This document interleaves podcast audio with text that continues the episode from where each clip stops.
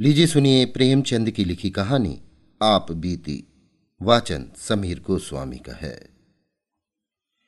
प्रायः अधिकांश साहित्य सेवियों के जीवन में एक ऐसा समय आता है जब पाठकगण उनके पास श्रद्धापूर्ण पत्र भेजने लगते हैं। कोई उनकी रचना शैली की प्रशंसा करता है, कोई उनके सदविचारों पर मुग्ध हो जाता है। लेखक को भी कुछ दिनों से ये सौभाग्य प्राप्त है। ऐसे पत्रों को पढ़कर उसका हृदय कितना गदगद हो जाता है इसे किसी साहित्य सेवी ही से पूछना चाहिए। अपने फटे कंबल पर बैठा हुआ वो गर्व और आत्मगौरव की लहरों में डूब जाता है। भूल जाता है कि रात को गीली लकड़ी से भोजन पकाने के कारण सिर में कितना दर्द हो रहा था। खटमलों और मच्छरों ने रात भर कैसे नींद हराम कर दी थी। मैं भी कुछ हूँ, ये अहंकार उसे एक क्षण के लिए उन्मत्त बना देता है। पिछले साल सावन के महीने में मुझे एक ऐसा ही पत्र मिला। उसमें मेरी शुद्ध रचनाओं की दिल खोलकर दाद दी गई थी। पत्र प्रेषक महोदय स्वयं एक अच्छे कवि थे।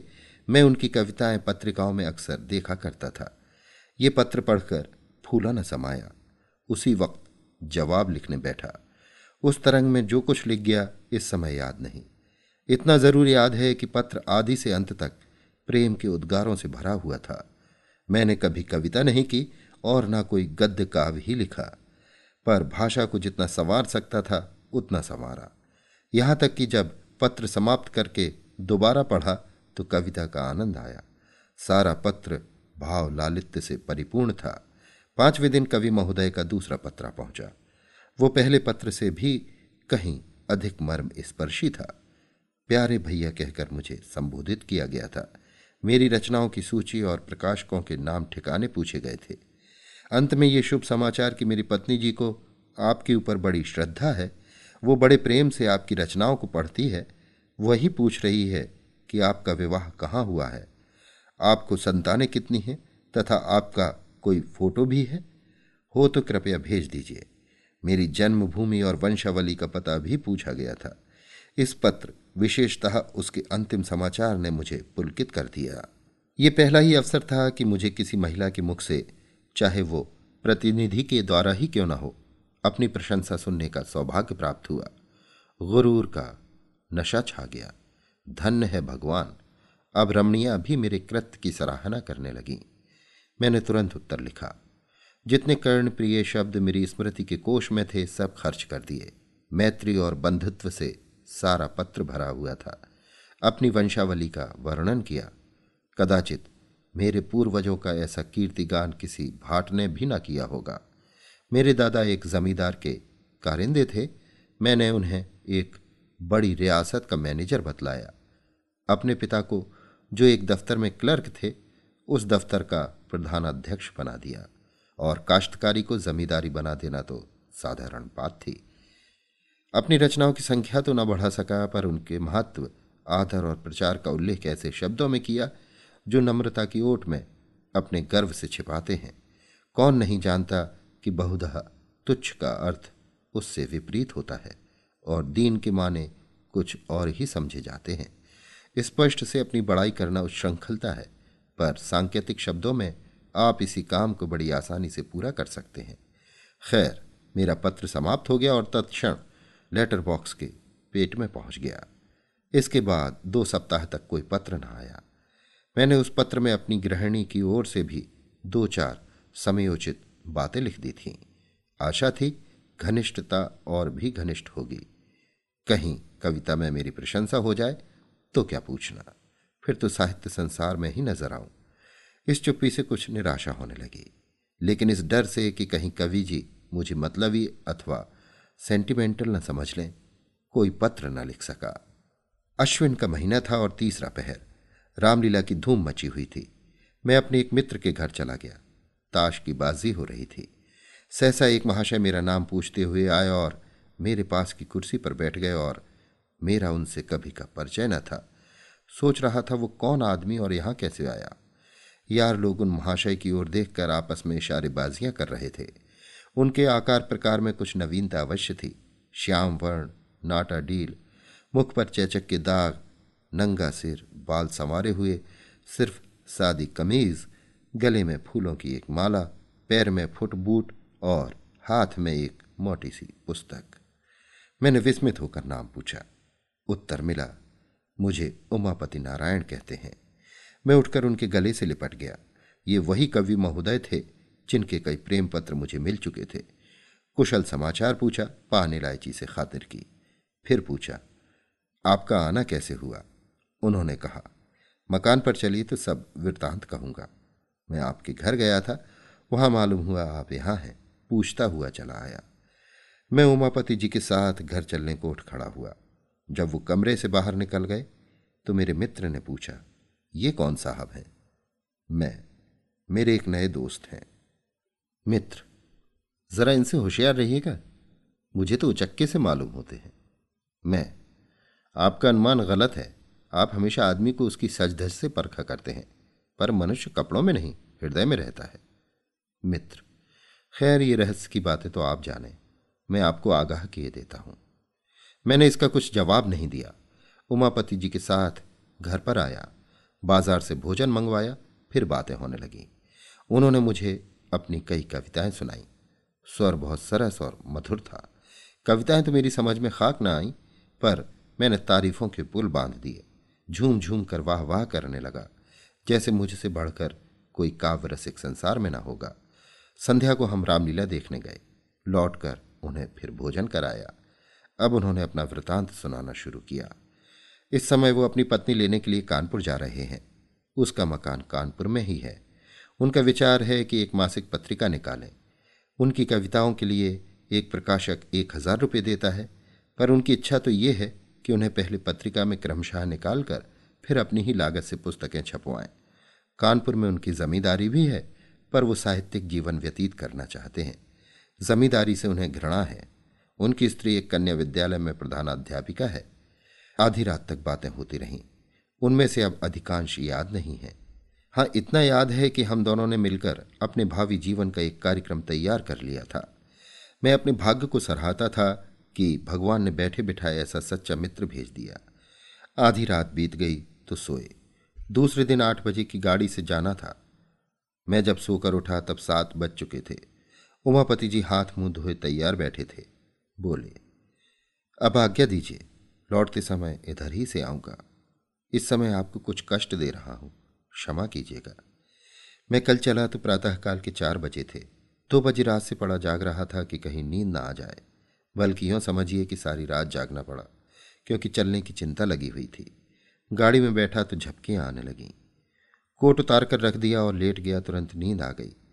मुगल सराय में नींद खुली, कोट गायब। नीचे ऊपर चारों तरफ़ देखा, कहीं पता नहीं।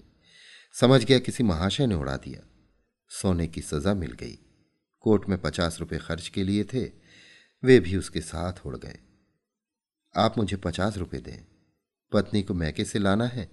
कुछ कपड़े वगैरह ले जाने पड़ेंगे। फिर ससुराल में सैकड़ों तरह के नैक जोग लगने हैं। कदम कदम पर रुपए खर्च होते हैं। ना खर्च कीजिए तो हँसी हो। मैं इधर से लौटूँगा तो देता जाऊँगा। मैं बड़े संकोच में पड़ गया। एक बार पहले भी धोखा खा चुका हूँ। तुरंत भ्रम हुआ। कहीं अब की बार फिर वो दशा न हो। लेकिन शीघ्र ही मन के इस अविश्वास पर लज्जित हुआ। संसार में सभी मनुष्य एक से नहीं होते।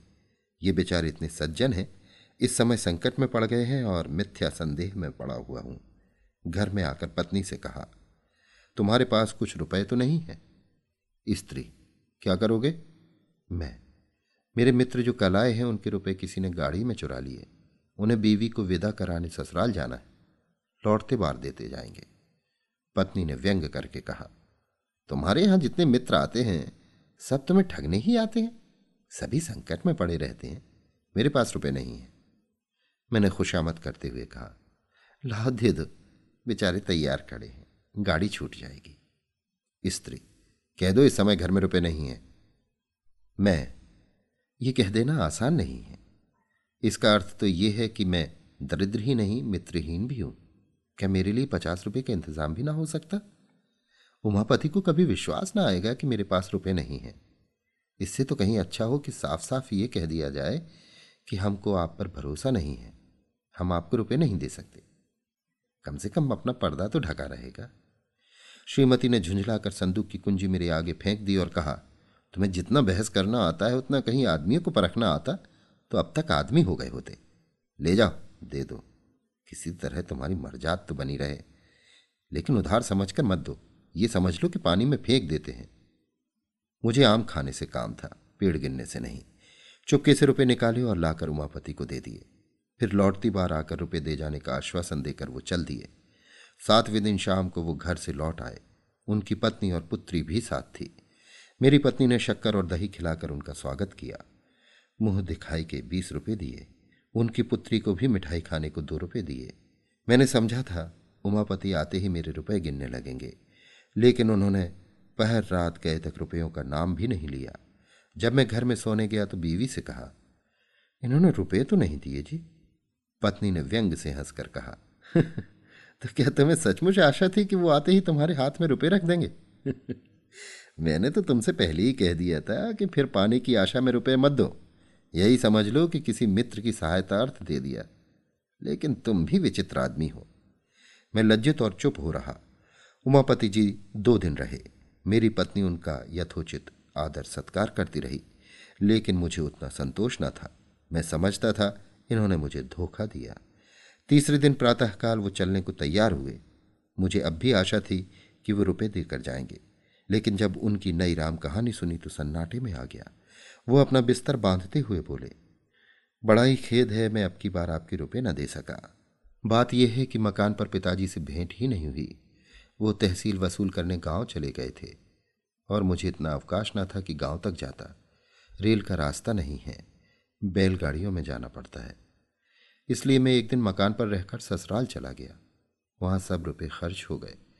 विदाई के रुपए न मिल जाते तो यहाँ तक आना कठिन था। अब मेरे पास रेल का किराया तक नहीं है। आप मुझे पच्चीस रुपया दे दें, मैं वहाँ जाते ही भेज दूँगा। मेरे पास इक्के तक का किराया नहीं है।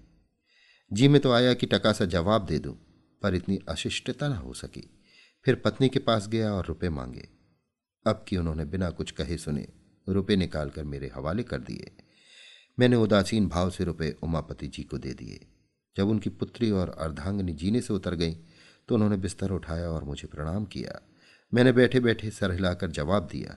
उन्हें सड़क तक पहुँचाने भी न गया। एक सप्ताह के बाद उमापति जी ने लिखा, मैं कार्यवश बरार जा रहा हूँ, लौटकर रुपये भेजूँगा। पंद्रह दिन के बाद एक पत्र लिखकर कुशल समाचार पूछे, कोई उत्तर न आया। पंद्रह दिन के बाद फिर रुपयों का तकाजा किया। उसका भी कुछ जवाब न मिला। एक महीने के बाद फिर तकाजा किया। उसका भी यही हाल। एक रजिस्ट्री पत्र भेजा।